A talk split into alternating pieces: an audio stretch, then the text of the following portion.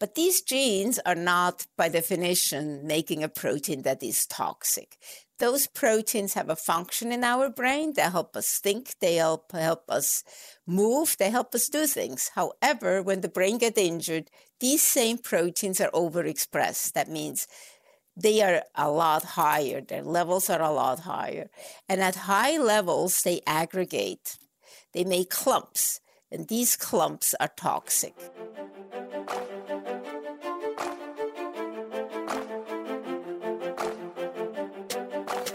You're listening to Heroes of Healthcare, the podcast that highlights bold, selfless professionals in the healthcare industry focused on transforming lives in their communities. Let's get into the show. Welcome to the Heroes of Healthcare podcast. I'm your host, Ted Wayne. Today, we're heading into episode two of our three part series on medical innovation. Last week, we heard from Dr. Stacy Blaine and her exciting work in cancer cure medications. And today, we're going to hear from Dr. Maria Maccecchini regarding the work her company, Annovis, is doing to stop the progression of Alzheimer's disease. Entering into clinical trials, this promising medication will certainly be interesting for us to learn about.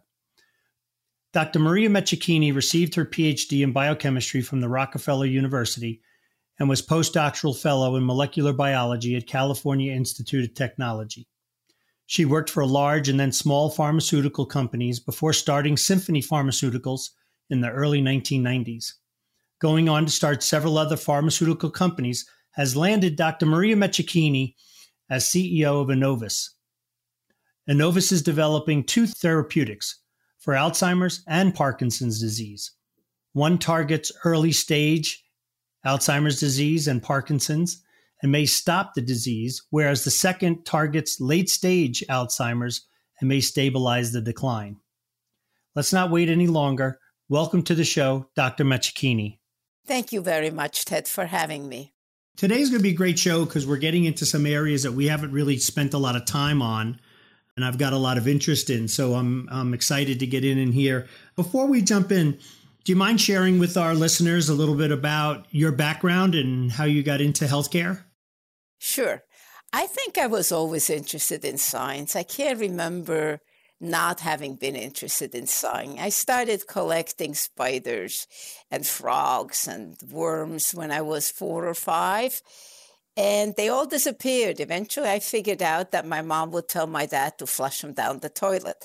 So that didn't work out very well. But I did study zoology because that's what I thought I liked. And then I decided I wanted to know how things work, not how they look. And I got into biochemistry and eventually into biochemistry of the brain. And I thought from a very young age on that the brain was fascinating. And so I stuck with the biology and the biochemistry of the brain. And then eventually I said, okay, we need to start a brain company. And I did.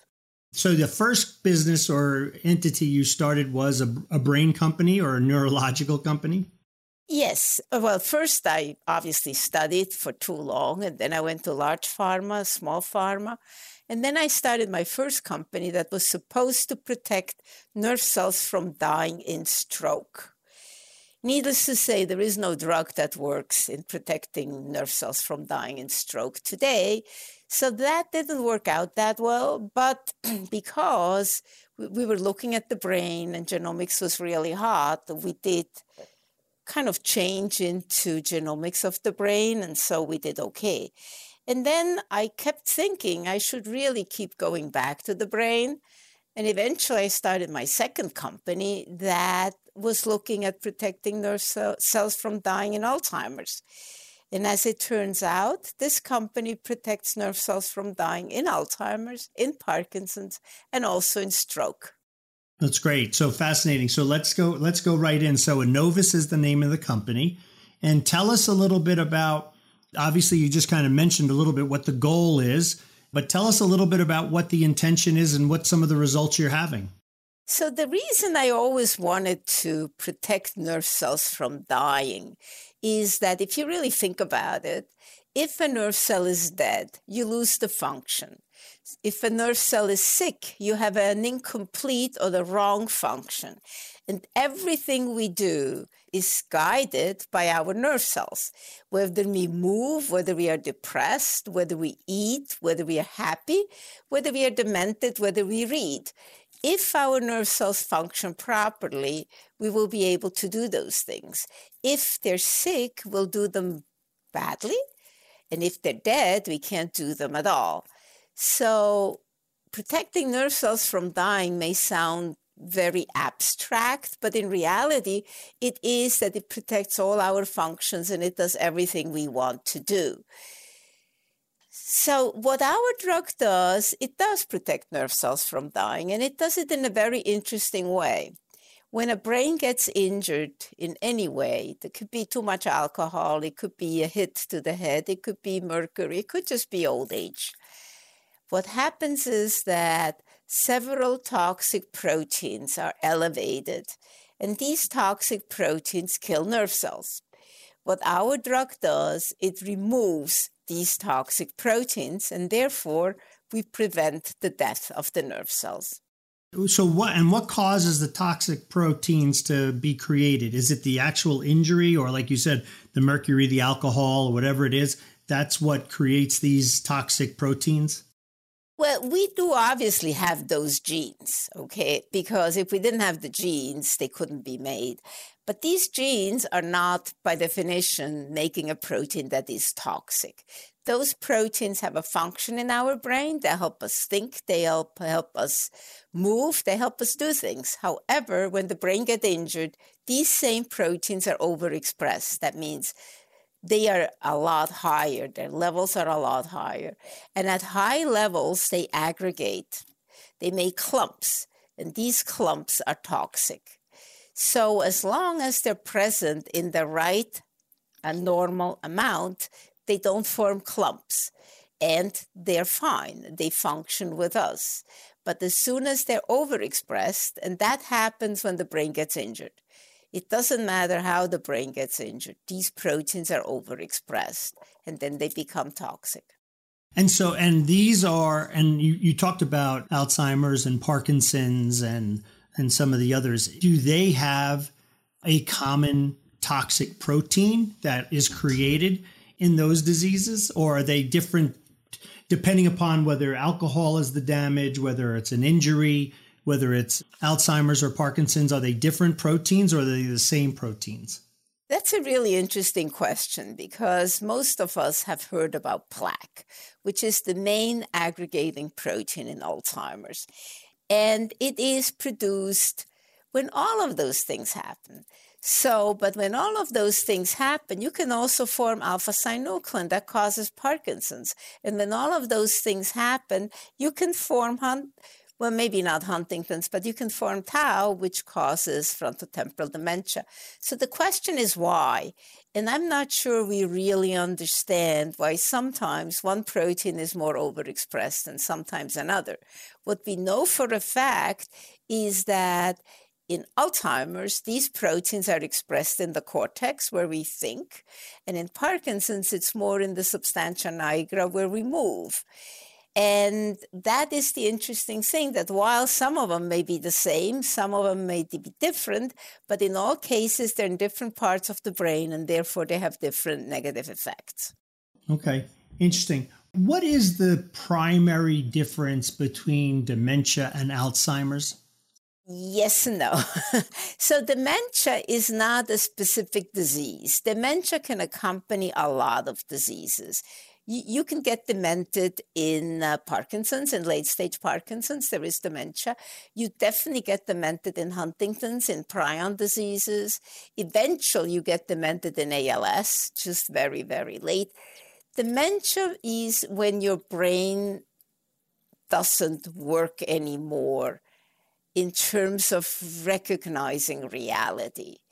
In Alzheimer's, the first step is not dementia, it's forgetfulness, and then disorientation, and then eventually dementia.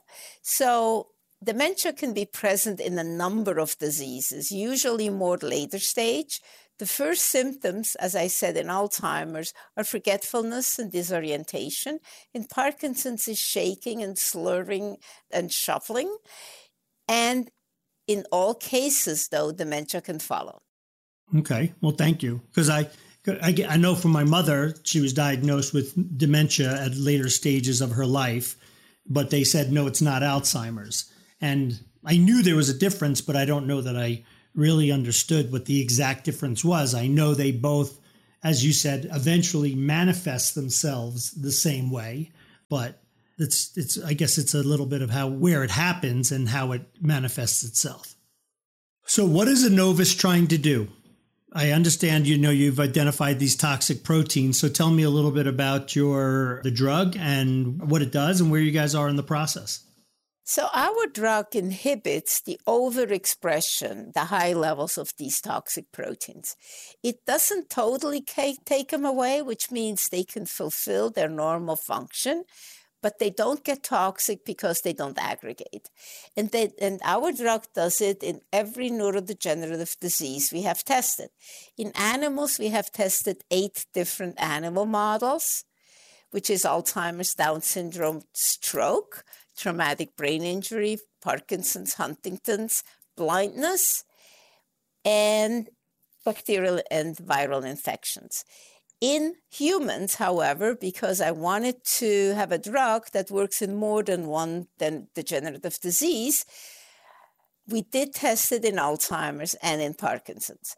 So the way the FDA asks you to develop a drug you start out by phase one, which is safety, phase two, which is efficacy in a few patients, and then phase three, which is efficacy in a lot of patients.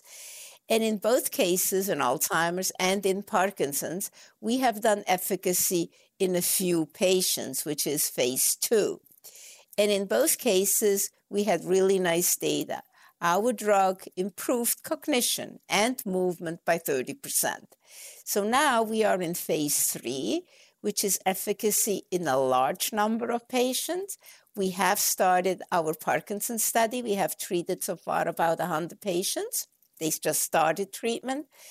And in Alzheimer's, we are starting phase three in January. Very exciting. Thought I heard you say something, so help me clarify. When we had first met, you had talked about that it was not a cure for Alzheimer's or Parkinson's, but it would stop the erosion or the progression of the disease where it is. But I thought I just heard you say you saw a improvement. So are you starting to see the some of the results are showing that it's helping get better, or is it really just stopping progress? Well, Ted, we had extremely good phase two data in one month if we keep up that 30% improvement over 18 months, then my drug is better than I think. But I can't guarantee that.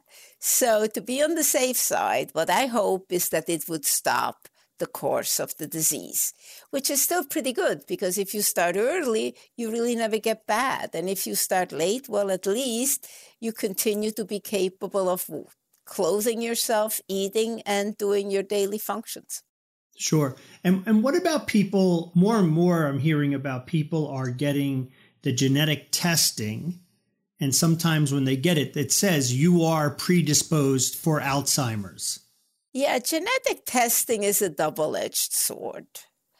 Okay, I happen to have been tested also, but, but realistically, only 1% of patients with Alzheimer's have the genetic gene.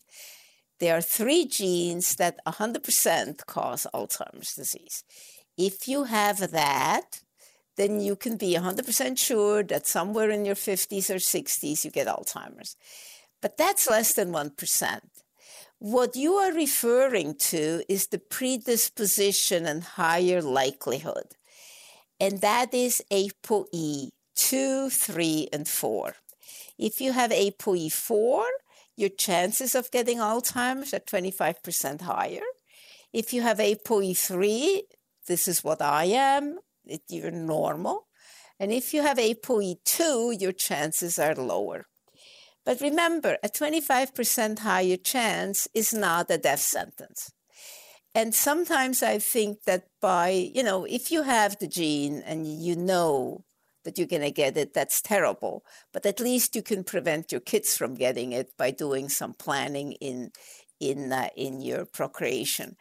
Um, which I think is very useful because today, without any abortions, you can really get rid of the gene in in vitro fertilization. However, if it's a predisposition and you have a 25% higher chance, do you want to worry for your whole life about it? Well, well, and I guess no, let's hope not. That's why I'm always a little iffy about do I really want to know this? if there's nothing I can, if there in, in cases where there's nothing I can do. But what struck me was if I'm then one of the, if I'm one of the unlucky ones and I'm one of that one percent, and Annovis achieves the the approvals with the FDA that it's striving for, then theoretically, right, I would start to take Annovis at a young age. Sure, absolutely. And, and if there is a drug on the market, absolutely do that. The other thing, the people that are the 1% probably know it. If they have their mother, father, and grandfather die of Alzheimer's in their 50s and 60s and 70s, they know that. Whereas my mom got Alzheimer's in her late 80s and died at 95. She had a good life. It's too bad it ended that way, but she had a good life. Sure. Yes. Okay. So and Annovis it's one it's one single drug. Is that correct? Yes, it's the same drug because it protects the brain from more than one neurotoxic protein. These proteins have a lot of similarities, and therefore one drug can fight them all. Yeah, and that's what I said because as you said earlier, the Alzheimer's lives in a different part of the brain than Parkinson's, right? But obviously, it doesn't matter. It can identify them and do the work that it's supposed to do. So, obviously, very exciting for you guys, very exciting for a lot of people. I, I'm sure the thought that in the not too distant future, somebody could go in having some cognitive challenges, be told this is what you know you have alzheimer's you have early onset parkinson's but we can give you something that will pretty much hold it tight is pretty good. I guess it would be a drug that they would need to take for the rest of their life? Yes that's what we think. Yes I mean, what we have seen in mice is that if we discontinue it for two months, the effect remains. After three months, the effect is gone. So theoretically, you could stop it and restart it, but I, I don't know. How do you give a laboratory animal Alzheimer's or Parkinson's to treat it? Right? You, they must have to have it in order to to test it. Well, actually, they they don't. I mean, they wouldn't naturally. Mice are ridiculously resistant to anything dementia oriented.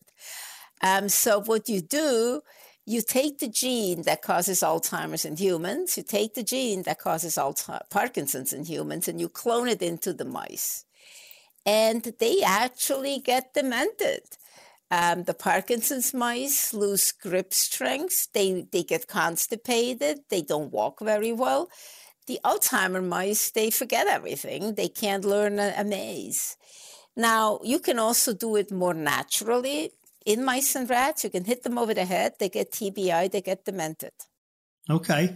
I didn't know that, and that's very interesting, right? Because my thought was, how do I how do I know it's working in the and the animals? If I how do I know that they had the disease in the first place? Very interesting, fascinating.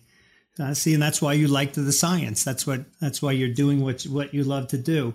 So let's talk a little bit about what's next for you all. Uh, you're in the you're in the trials. You said in January you're starting the phase three, if I think you said that, if I remember that right.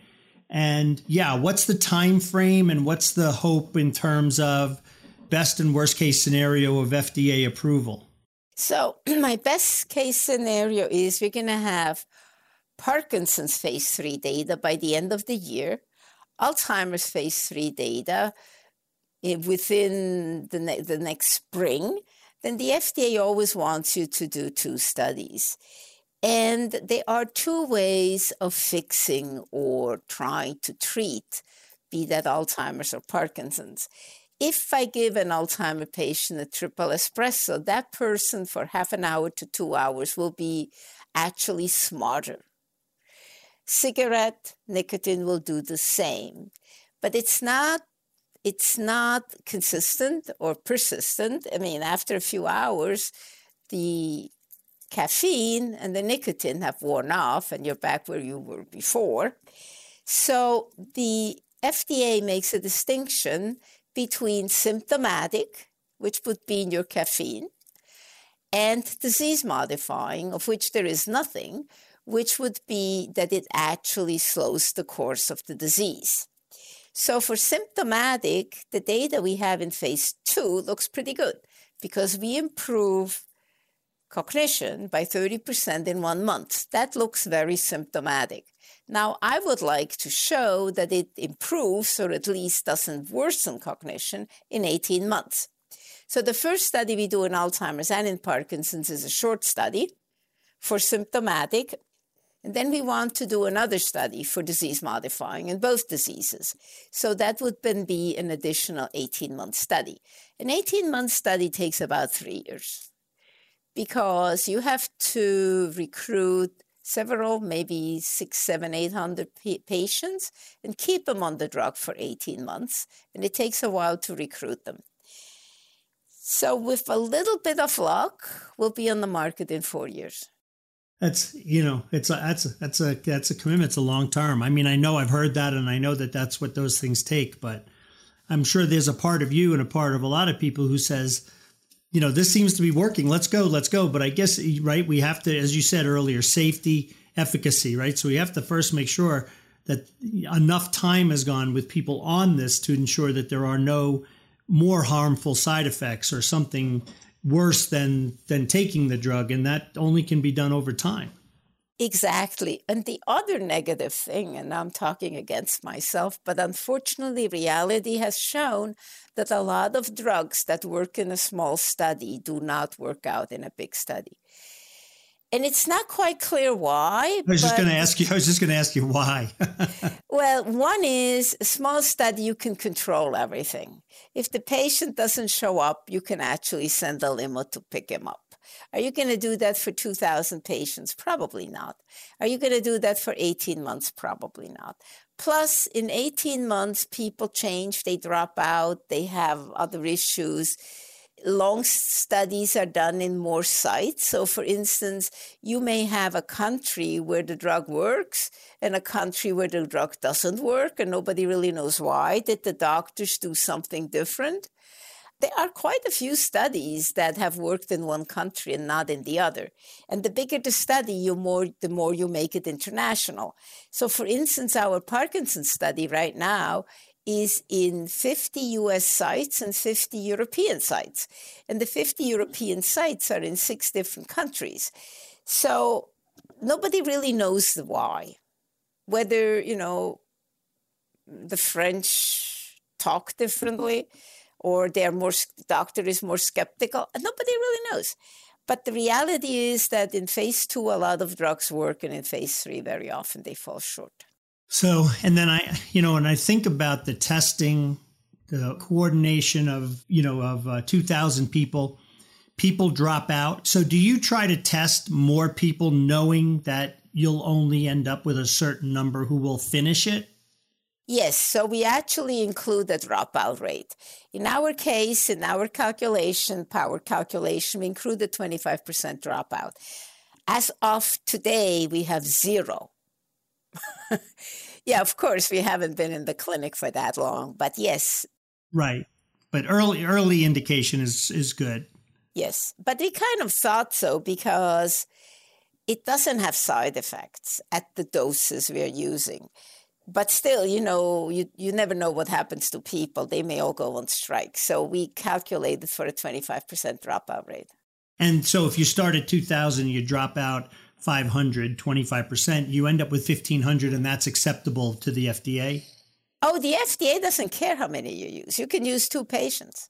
The FDA cares that you show statistical significance. So the bigger your effect, if your effect is humongous, you don't need much more than 50 patients. But for instance, lecanemab, uh, the first drug that shows an effect in Alzheimer's disease, it shows a 27% improvement over placebo. That means that people get 73% worse because placebo drops 100%, 27% above that is minus 73. Well, they used 860 patients per group, and you do that with three groups. And the reason they used so many patients, they didn't expect a huge effect. And they were right because because they used so many patients, they have statistically significant data. If they had used half as many patients, that those would everything would have been the same, except the outcome would have not been statistically significant. Okay, makes that makes makes sense.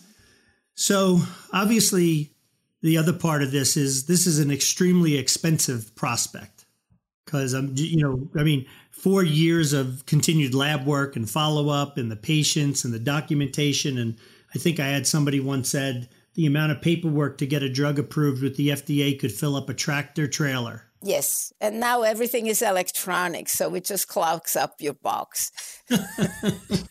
so it just takes hard disk space versus uh, versus the paper. So how do you go about without prying too much? How do you go about the funding situation? Is this a, a small group, self funded? And and I know recently the U.S. government has committed that Parkinson's and Alzheimer's was going to be their target investment for eradication. And how does that come into play? It actually doesn't. so I, I, I, shouldn't be so blunt. It depends at what stage, okay? I lived for 10 years on government grants because, and some additional money. I had 7 million from investors and 7 million from the government. Those were my first 10 years. And I could do that because I was in animals. The government is really good at funding early research. They are not quite as good at funding advanced clinical trials. Now, in all fairness, I mean, early research, you give somebody two, three, four, five hundred thousand dollars, they can do a study in a mouse. You give them a million, they can do a study in a rat. Okay, well, to do the small study we did for phase two in humans, it was 7 million. The Parkinson's study we're doing right now is around 22 million. The Alzheimer's study we're starting in January is around 22, 23 million. So if the government started giving everybody who asked 30 million or 20 million, they'd run out of money really fast. So their money is mostly for early research. Every so often, they have programs where they also do later stage work. Okay, so I'm not saying they absolutely don't do it, but uh, we just applied for it and they basically said, give it, you need more data. So basically, they will do your later stage research when they're sure they're not throwing 30 million down the drain. So, um, you know, I was kind of stuck. My investors were not that rich. They couldn't finance $20 million studies. And I was I didn't want to do any more animals. I got plenty of animals. I wanted to go into humans to prove the drug works in humans. So, being a scientist, I decided we're going to go public. My chairman told me I was crazy. I go, well, so maybe I'm crazy. We're going to go public. And he says, You know nothing about it. I said, So what? I mean, we need the money. And if we die, we die, okay? But I need the money and I can't get it privately. And so we went public. So Annovis is a publicly traded company. Yes, we are publicly traded. Oh, I didn't know that. Okay. Yeah. I and what I, I did see, that's, re- pro- that's when you shouldn't assume. I assumed you weren't because you're a small startup. I didn't realize. So interesting. Yeah. No, we went public with two people. Mm-hmm. Oh, I, and I know you can do that. I, I have a back in my early days. I came out of Wall Street, so and uh, I know you can do that, but I just I didn't realize that you guys had. Well, it was desperation, Ted. I, right. you know, I mean, I need the money. I need the money. I, if I want to do this good work, yes, I need to fund yes, it. Yes. So anyhow, we got public. We raised the, we raised 14 and then we raised another 55. So we are slowly, we have enough money for the two studies I discussed. We are slowly getting ready to raise money for the much larger studies that will be 18 months. And what is very interesting is that zeros are becoming relative. You know, when I was early on, okay, I thought three, 400,000 is enough for an animal model. Perfect, right? But three, 400,000, you do nothing in humans. Nothing, absolutely nothing. So all of a sudden you start adding zeros and 250 million just sounds like an, a quite achievable number of money. So is that what you're anticipating to get this to market will be the final number? 250 million? And so the way you're doing that is through additional raises into the public market? Yeah. Okay. So you're doing different series, Series A, Series B, Series C? Yeah, uh, yes. I mean, so far we have done two raises and we probably will need another two. Oh, interesting. Okay, great. Great. Well, congratulations. That's not an easy that's not easily done. I you know, I appreciated your investor saying we don't know anything about going public, but you, you can do it. And uh, um, and if you got enough market and you got enough, uh, you know, sometimes you just need the money to go public. That's the other thing too, because it's not it's not an inexpensive. Well, that was the biggest it's not a, issue. It's not an inexpensive proposition went, between lawyers and investment no, bankers. No, that was a huge that was a huge uh, issue because I realized I needed a million. There was no way I had a million. Went to my investors and I convinced them that to give me half a million. And then I went to everybody and I made these interesting deals that they hated me for, but they made them that if it go that we cap how much I pay them.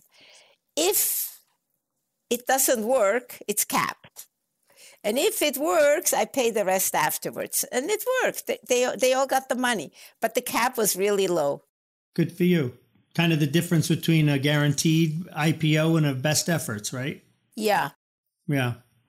That's great. Good for you. Congratulations. So what's next? Is really just continuing to follow the course and run the process and follow the trials and just continue to to fight the slow fight.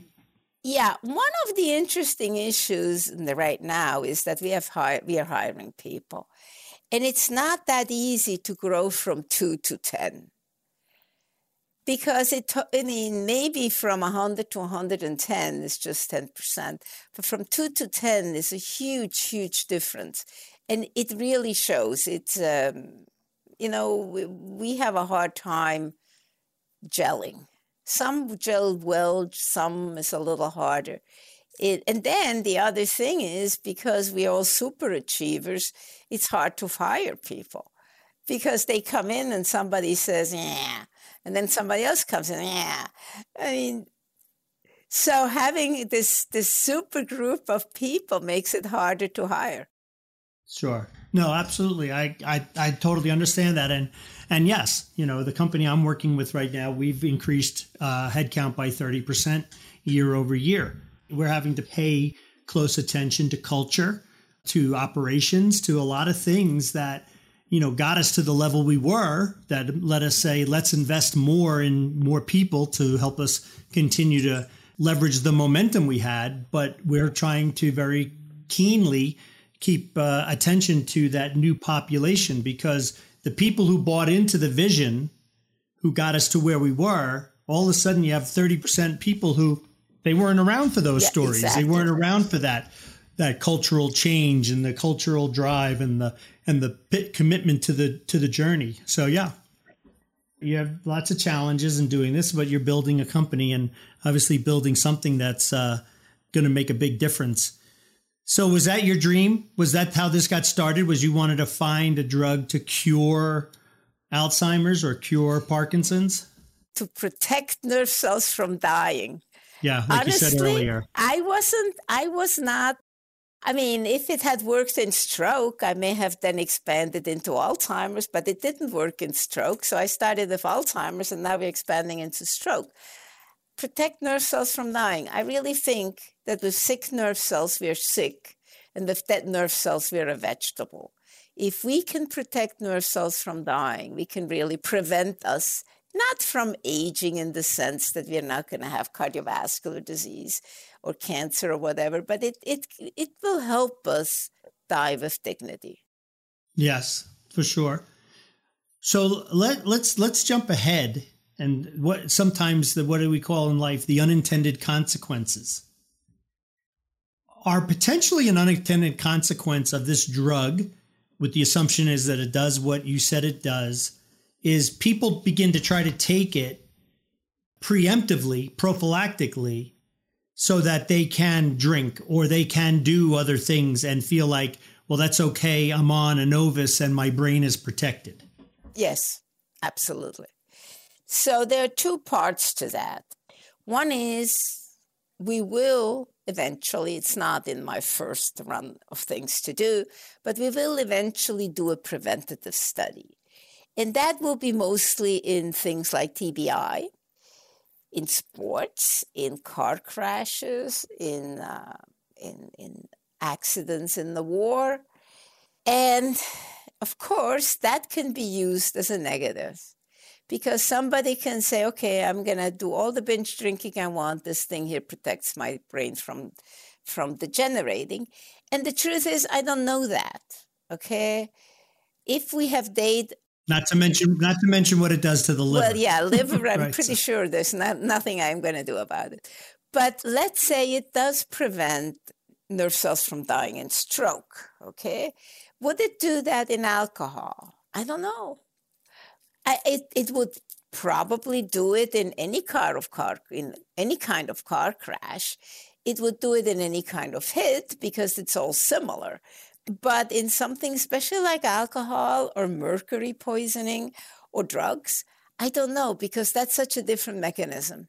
Interesting. Yeah, I, I, I didn't think of that, but but obviously, like you said, for sports medicine, the the football players and things like that, if we know that this can do that, and I'm going to choose a career of professional sports or, or impact sports, then I may start to do this at least during the time I'm playing.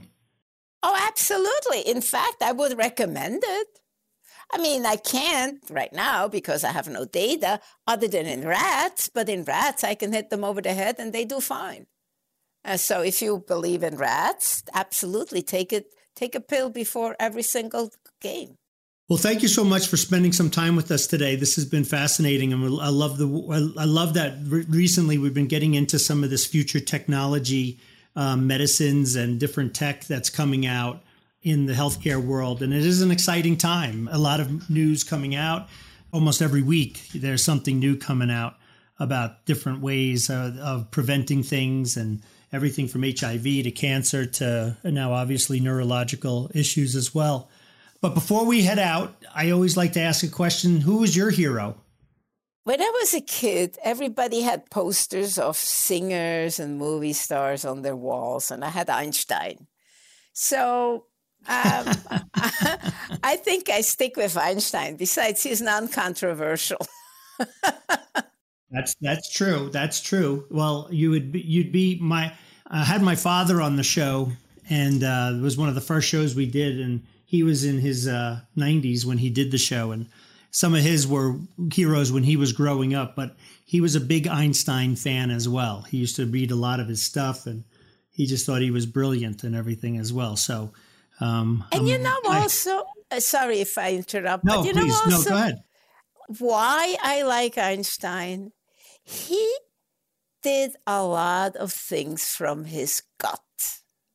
Mm-hmm. You know, I'm writing a patent right now. Doesn't matter on what. And and and the lawyer asked me, "Why do you know that?" I said, "My gut." You trust your gut, right? Yeah, because there are people that know a lot of things and do a lot of things, and because they can calculate it.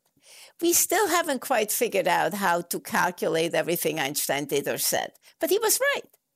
I mean, you know, now they start having new theories, okay? But what I'm saying is there are people that are more intuitively intelligent. And he was extremely intuitive, intelligent. And I really admire that. Yeah. And whether you call it intuitive or lucky, right? There's the expression better lucky than smart. Sometimes you just make the right choice you know, it was a 50 50 and you went to the left and the left was right. And, you, you know, and you could have gone the other way and been wrong. But sometimes it just works out that way.